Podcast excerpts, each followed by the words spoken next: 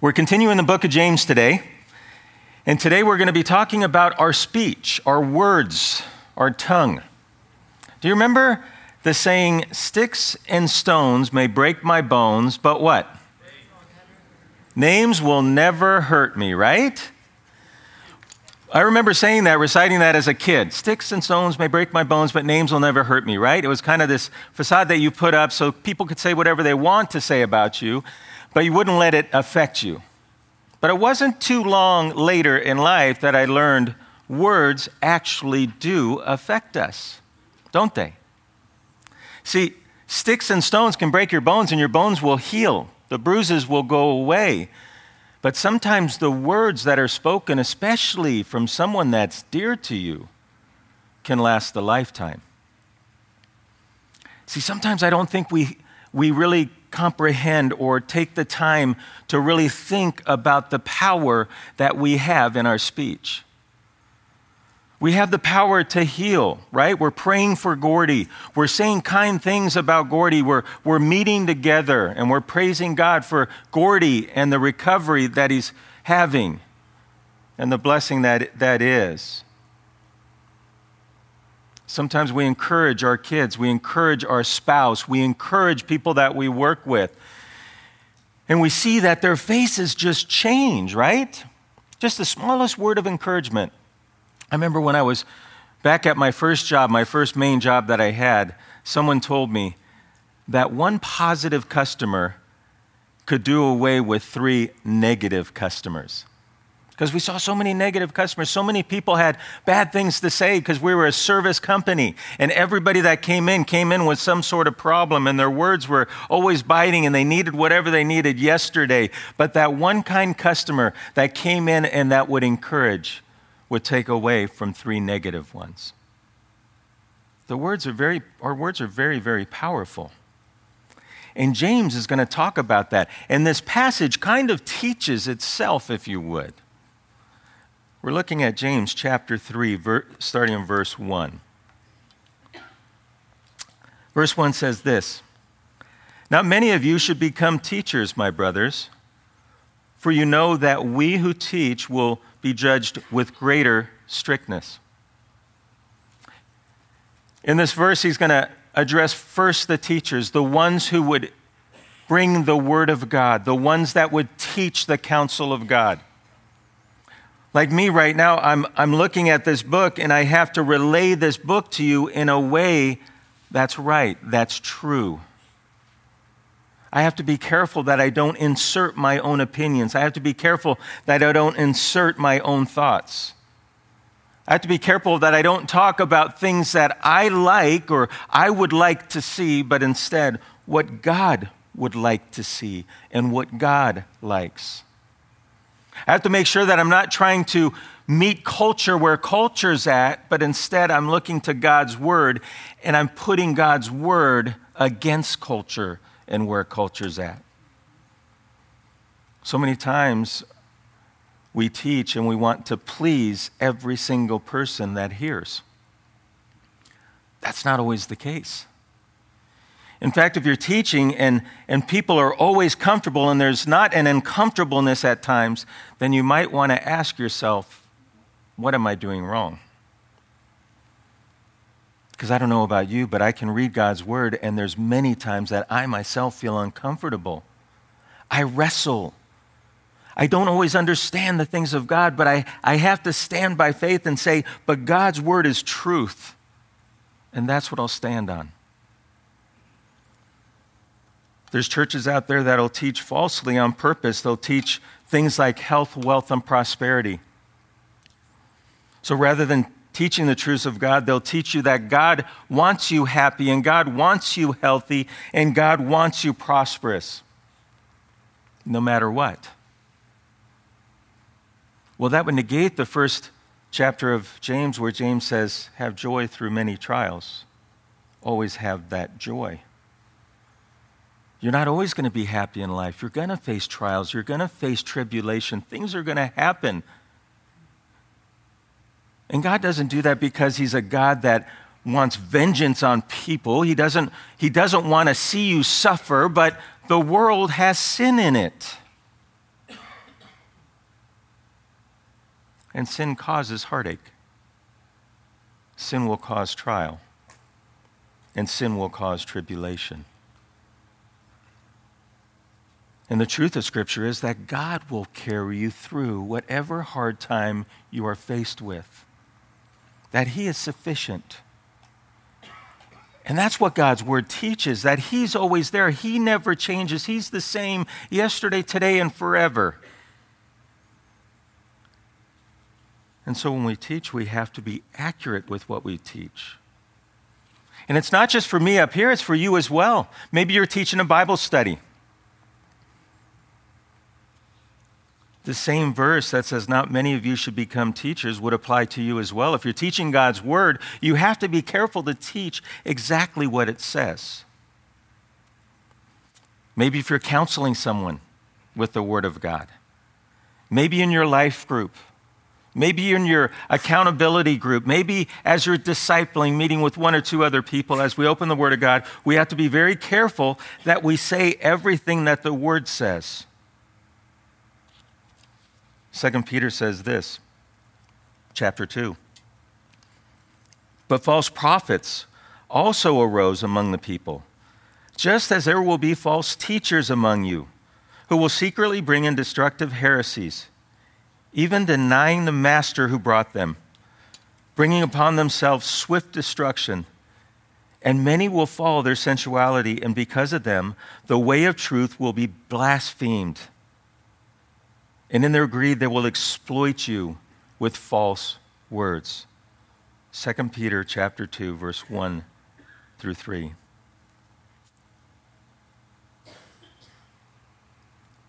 Peter talks about these ones that will come and they'll teach falsely and they'll lead you astray. And they'll even exploit, exploit you with their false words. Again, the, the power of words that come out of people. And then to the teacher in Revelation chapter 22, it says this, verse 18 I warn everyone who hears the words of prophecy in this book, if anyone adds to them, God will add to them the plagues described in this book. And if anyone takes away from the words of the book of this prophecy, God will take away his share in the tree of life in the holy city, which are described in this book. It's a serious thing. Jesus' words in Matthew say this For by your words you will be justified, and by your words you will be condemned. It's a warning that we're careful with how we treat God's word. When we teach from the Bible, how we, how we expose, how we expound, how we teach Scripture. Jesus was always after the Pharisees and the scribes. Listen to what he says in Matthew 23. He says, Woe to you, scribes and Pharisees, hypocrites, for you travel across the sea and land to make a single proselyte or a convert. And when he becomes a proselyte, you make him twice as much the child of hell as yourselves. See, the problem is when we teach, we in fact, lead people. Jesus' point in that passage was as they were teaching falsely, they were teaching people to follow the false teaching, hence making them also childs of hell, like the false teachers themselves. You see, the Word of God is meant to bring life, it's meant to revive our souls, it's meant to encourage, to bring hope. And even though there's passages in Scripture that are difficult and passages we don't understand, and there's warnings in Scripture that we want to turn away from, that we don't want to pay attention to, in totality, this book is a book of life. So we must be careful to teach it well. We worry about being faithful to God in the way that we teach from it. So he starts with teachers because teachers use their words. If I stand up here in front of you, you're going to look at every word that I say and you're going to measure it. And I have to be careful of the words that come out, that I calculate them very well because all you have are my words to hang on to. So his first warning goes to those who teach, those of us. He includes himself, we all who teach. And he goes on in verse 2 and 3, if you look there with me. And he says this For, again, including we all stumble in many ways. And if anyone does not stumble in what he says, he is a perfect man, able to also bridle his whole body. If we put bits into the mouths of horses so that they obey us, we guide their whole bodies as well. This is going to be his first illustration is this bit in a horse's mouth. But notice what he says. He says, We all stumble in many ways. We all stumble. We all stumble in various ways. We all sin. John, 1 John 1 says this We say, if we say we have no sin, we deceived ourselves, and the truth is not in us. We know that all have sinned and fall short of the glory of God. We know that we have this human nature that is prone to sin, it's prone to wander. And he's pointing out that we all stumble, we all fall. In various ways, we all make mistakes. So take heart. Take heart, those that teach. Take heart, those that are listening, that we are not perfect. In fact, he goes on and he says, If anyone does not stumble, he is a perfect man. That word could be translated as mature. He is mature in the Lord if he doesn't stumble whatsoever. But we know that we all stumble. So the only one that was perfect was Christ.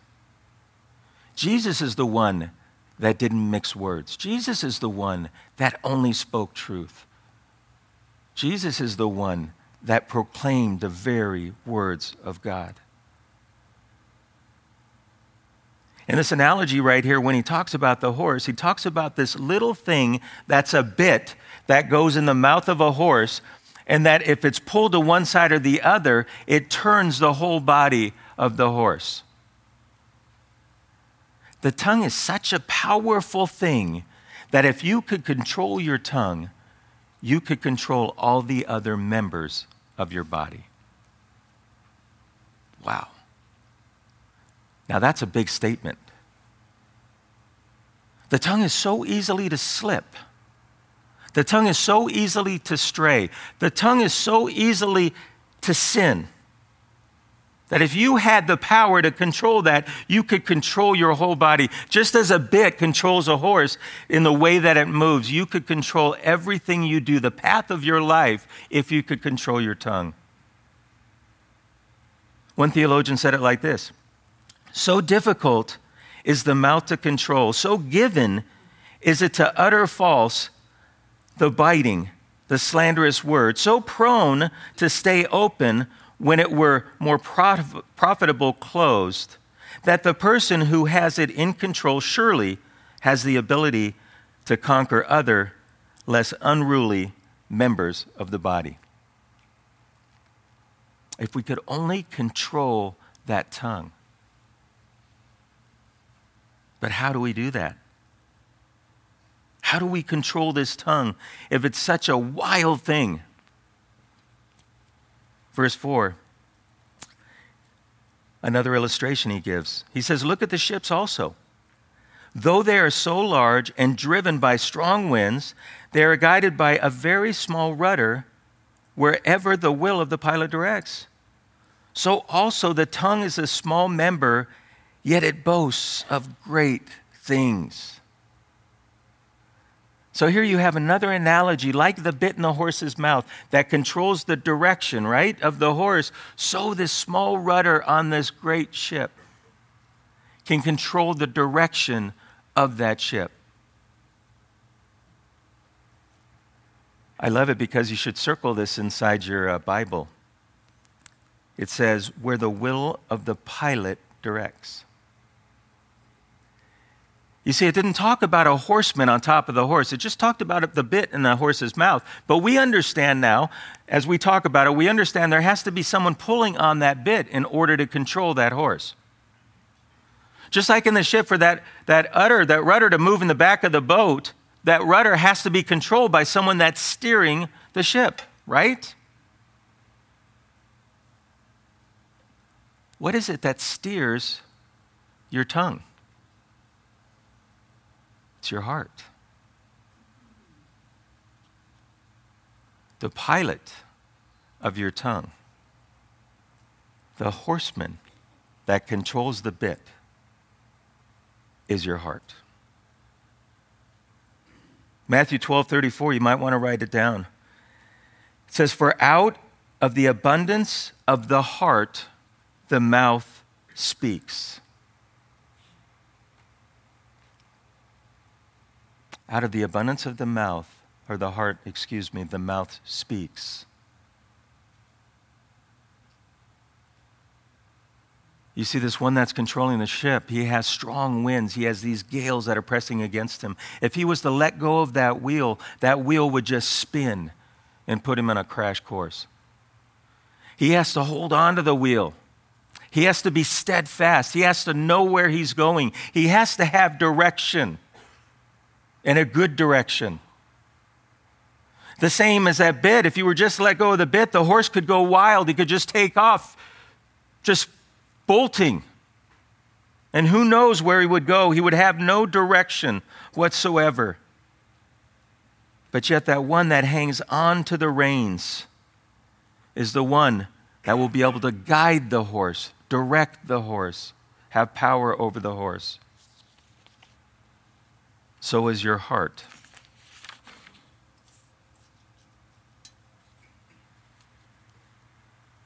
Our hearts need to be right with the Lord. In counseling, I have many people that come to me and they have different problems that are going on. Maybe it's in a marriage, maybe it's in a family, maybe it's with children or coworkers. But they're coming for biblical counseling. So I ask the question Are you going to church regularly? Well, no. We know we should be, but, you know, we just don't make it there. We're going to be going more, but we just, it's not a priority. Then my next question would be but are you spending time in the Word? Are you spending time in God's Word? Are you showering yourself with God's truth? Well, no. No, I know we should be, and we did at one time. And you know, when we were doing that, everything was actually better. I remember the days when I got up and the first thing I did, I'd open my Bible and I'd spend 10 minutes or 15 minutes or a half an hour just reading God's Word and then some time in praying. And it really changed the course of the whole day.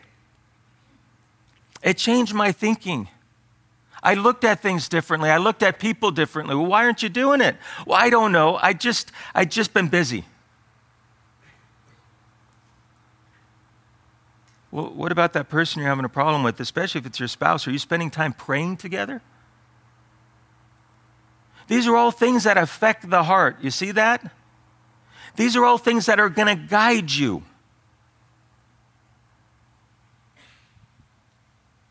Well, no, we don't spend any time together.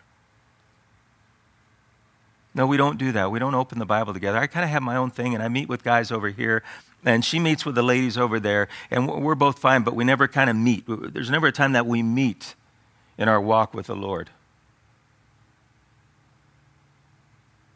And like, you're surprised that you're having problems? I mean, you're coming in for biblical counseling, you're coming in for biblical advice on what to do with your life because of the problem, yet you're not applying biblical principles in your own life. You're not open to listening to what the Lord has to say to you.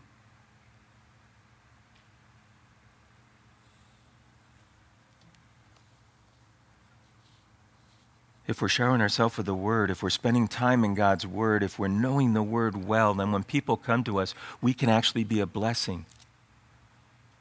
You see, we steer our tongue in a way that we can give advice, that we can give biblical counsel, that we can give biblical encouragement, that we could give biblical hope to other people.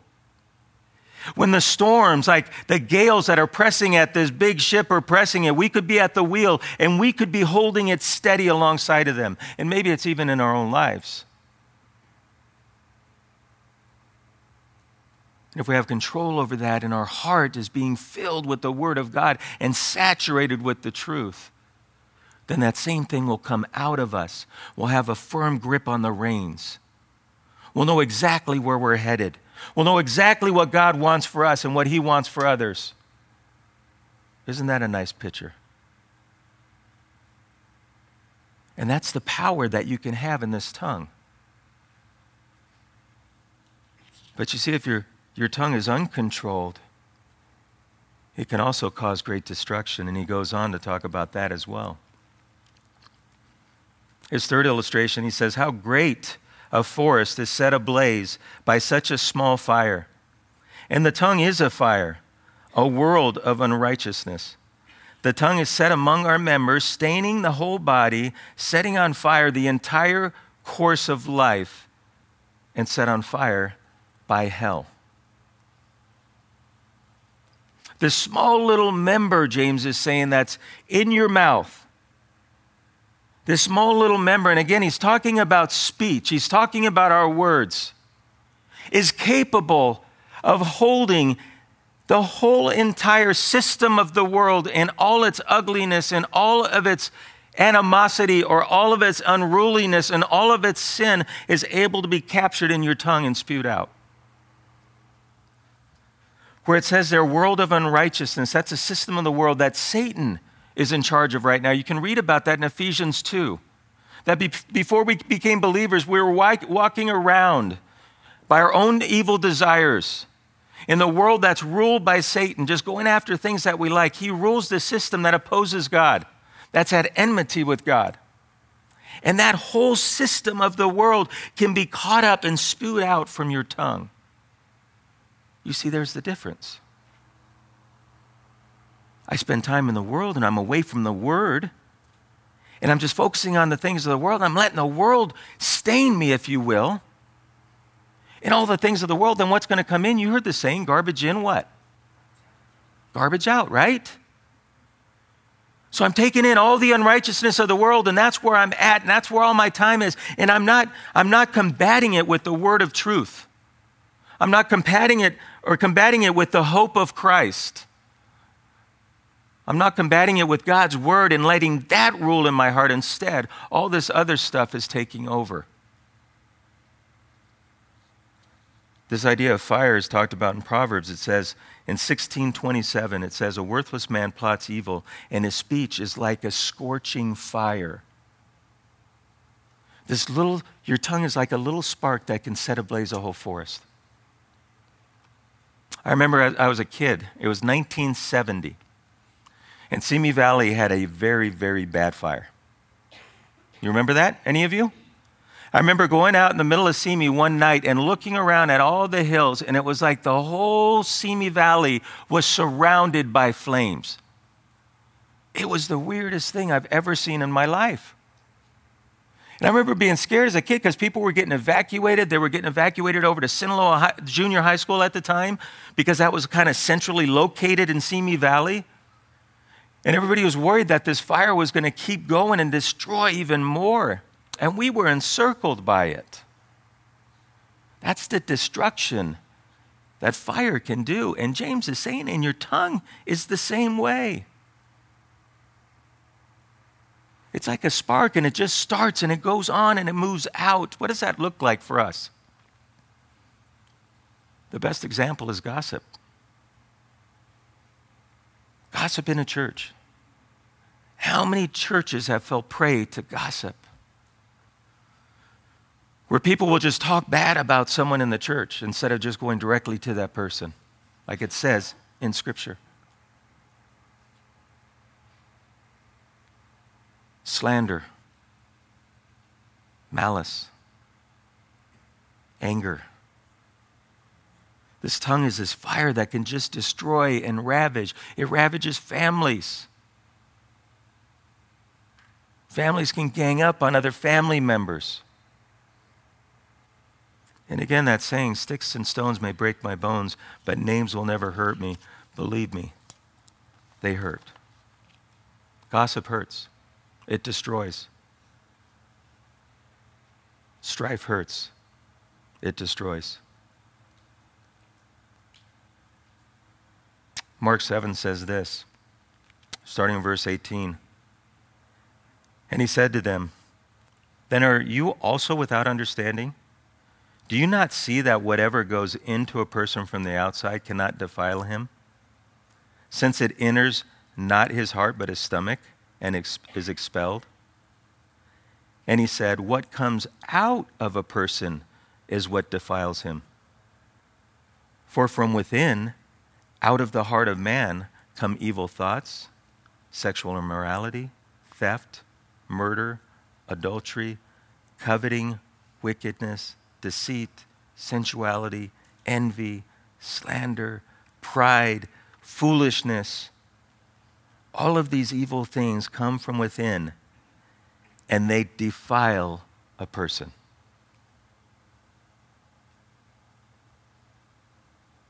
James says the tongue is set among the members, staining the whole body. Jesus says these things that come out, they stain the body they defile the actual person. It's like a fire, the smoke from a fire. How much stuff does the smoke destroy? Have you ever went to a house after it's been on fire? And after the firemen have been there and they put, the water on it, and all of a sudden there's everything's left over, smells like smoke, or it's ruined by the water.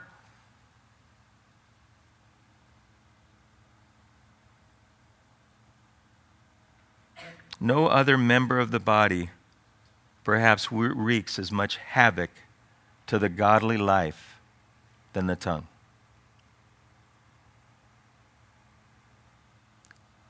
The tongue can destroy you. The tongue can destroy people close to you.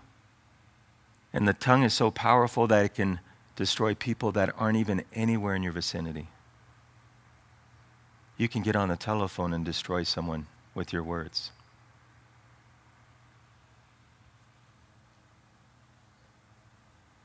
Verse 7 says this For every kind of beast and bird, of reptiles, of sea creatures can be tamed and has been tamed by mankind.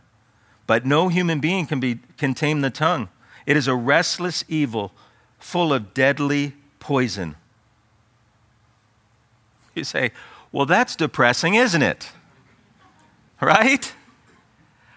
Well, Steve, you're making this sound so terrible. That's depressing. But remember, with God, all things are possible, right? You can't control it. You can't control it on your own, but you can if you stand fast, if you hold on. Remember, hold on to your Savior, hold on to Jesus. Remember Him. Keep your eyes on heavenly things, focus on Christ.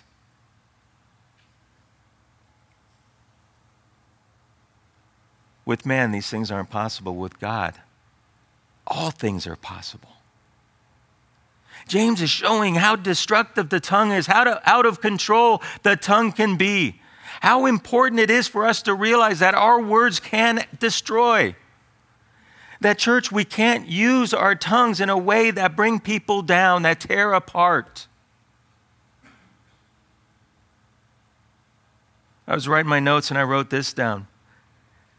Your mouth or your tongue is the path of least resistance from the sin gathered in your heart.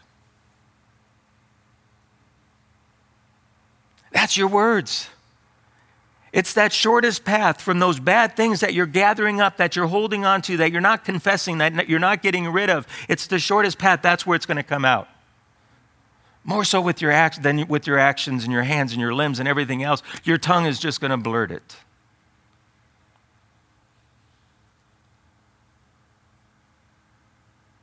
Every kind of beast and bird, of reptile in the sea can be tamed.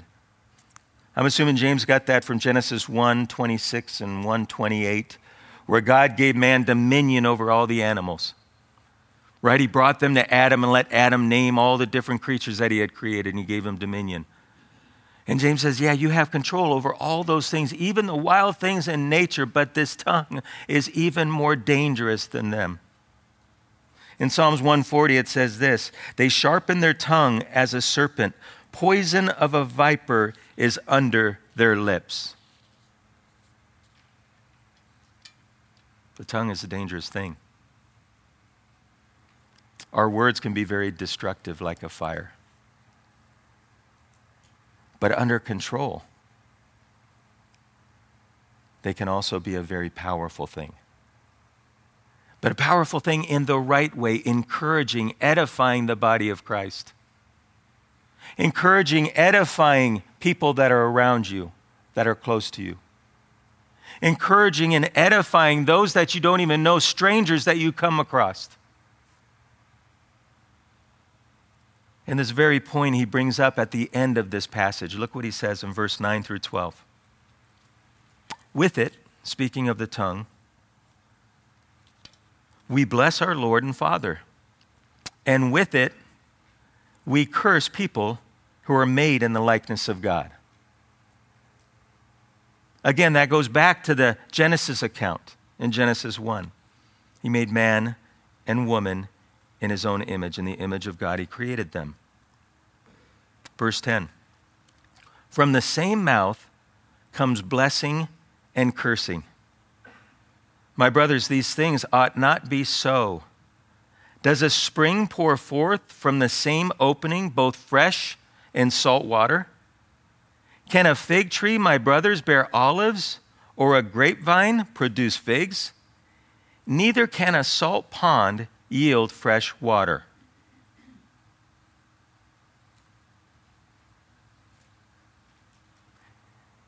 Earlier in James, he talked about the man that was double minded, that would look at the Word of God and he'd walk away and forget about what it said. He says, You're a double minded man, unstable in everything that you do. Right here, he's talking about a double tongued man, the speech that comes out of you. He's likely saying, You, you come into church, you praise God, you sing the songs, you read His Word, you do all those things, but yet you go in your home, and when you get home, what are you saying to your spouse? What are you saying to your kids? What are you saying about your neighbors? What are you saying about your coworkers? What are you saying about those people that so called annoy you?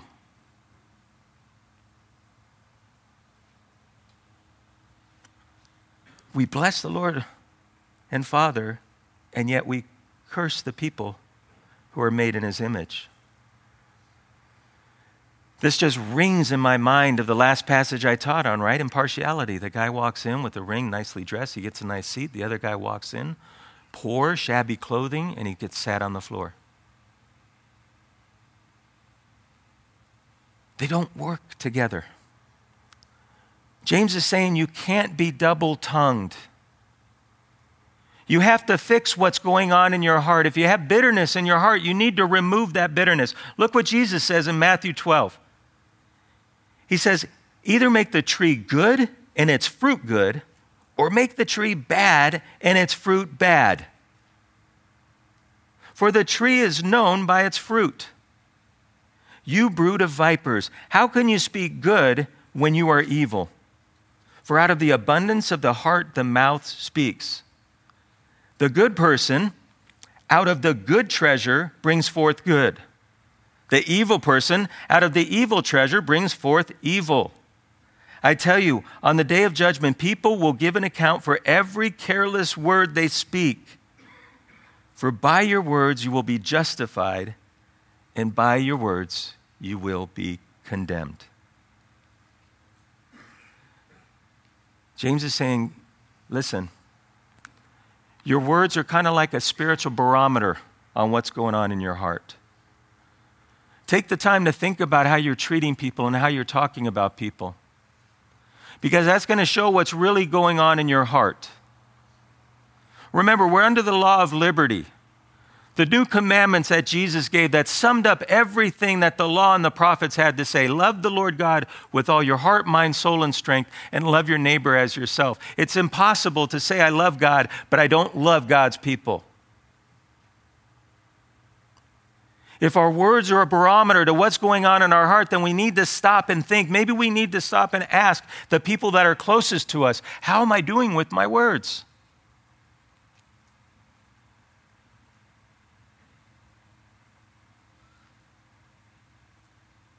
You know them by their fruit. We are known by our fruit. Salt and fresh water can't come out of the same spring. They can come out together, but then that's just bad water.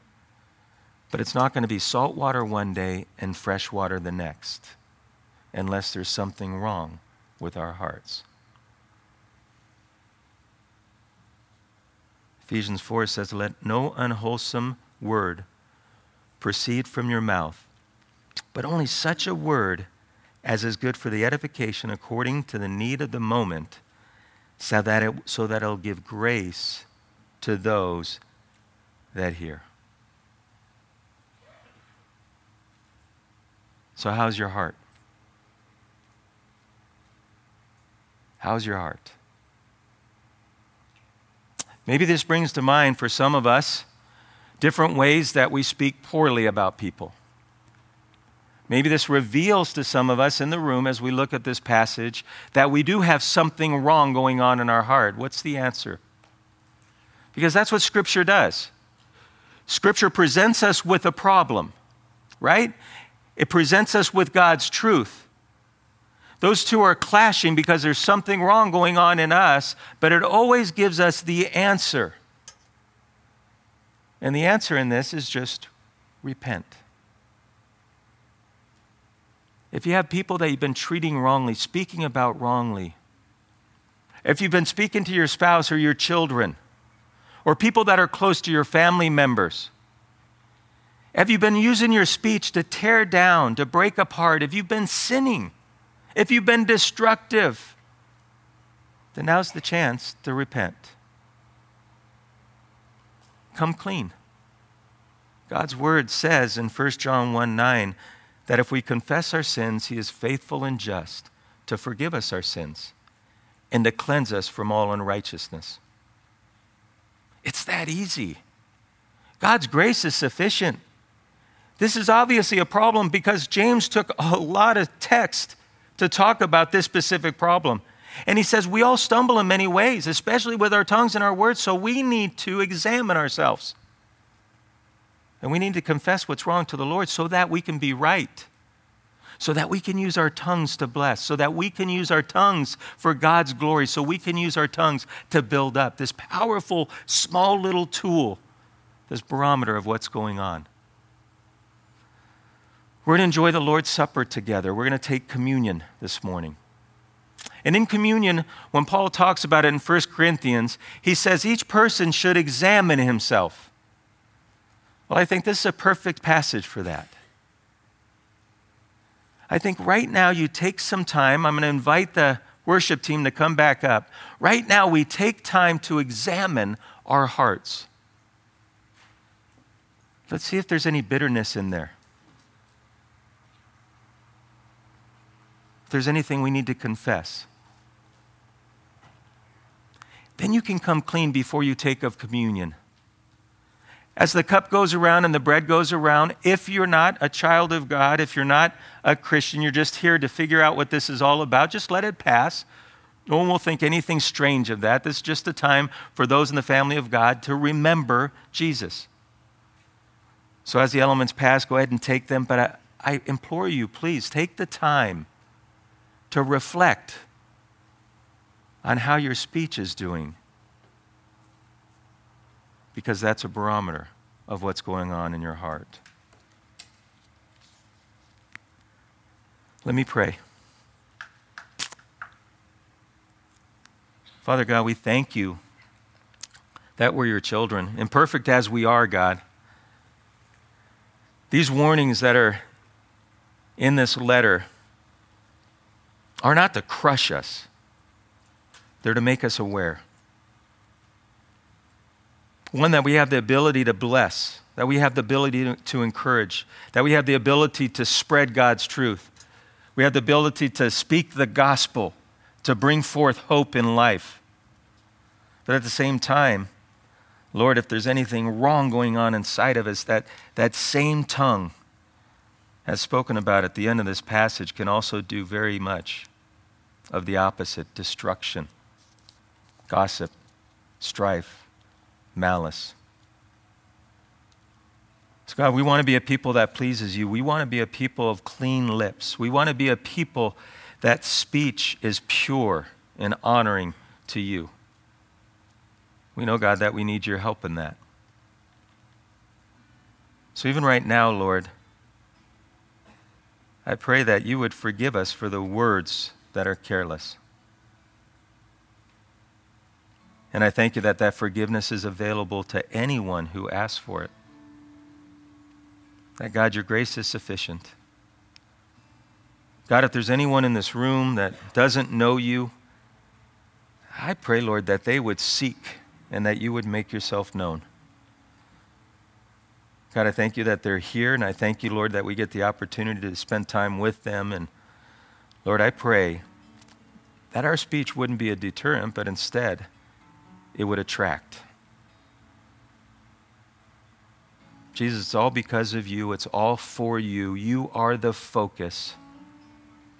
May that be true of all of our hearts, I pray. In Jesus' name, amen.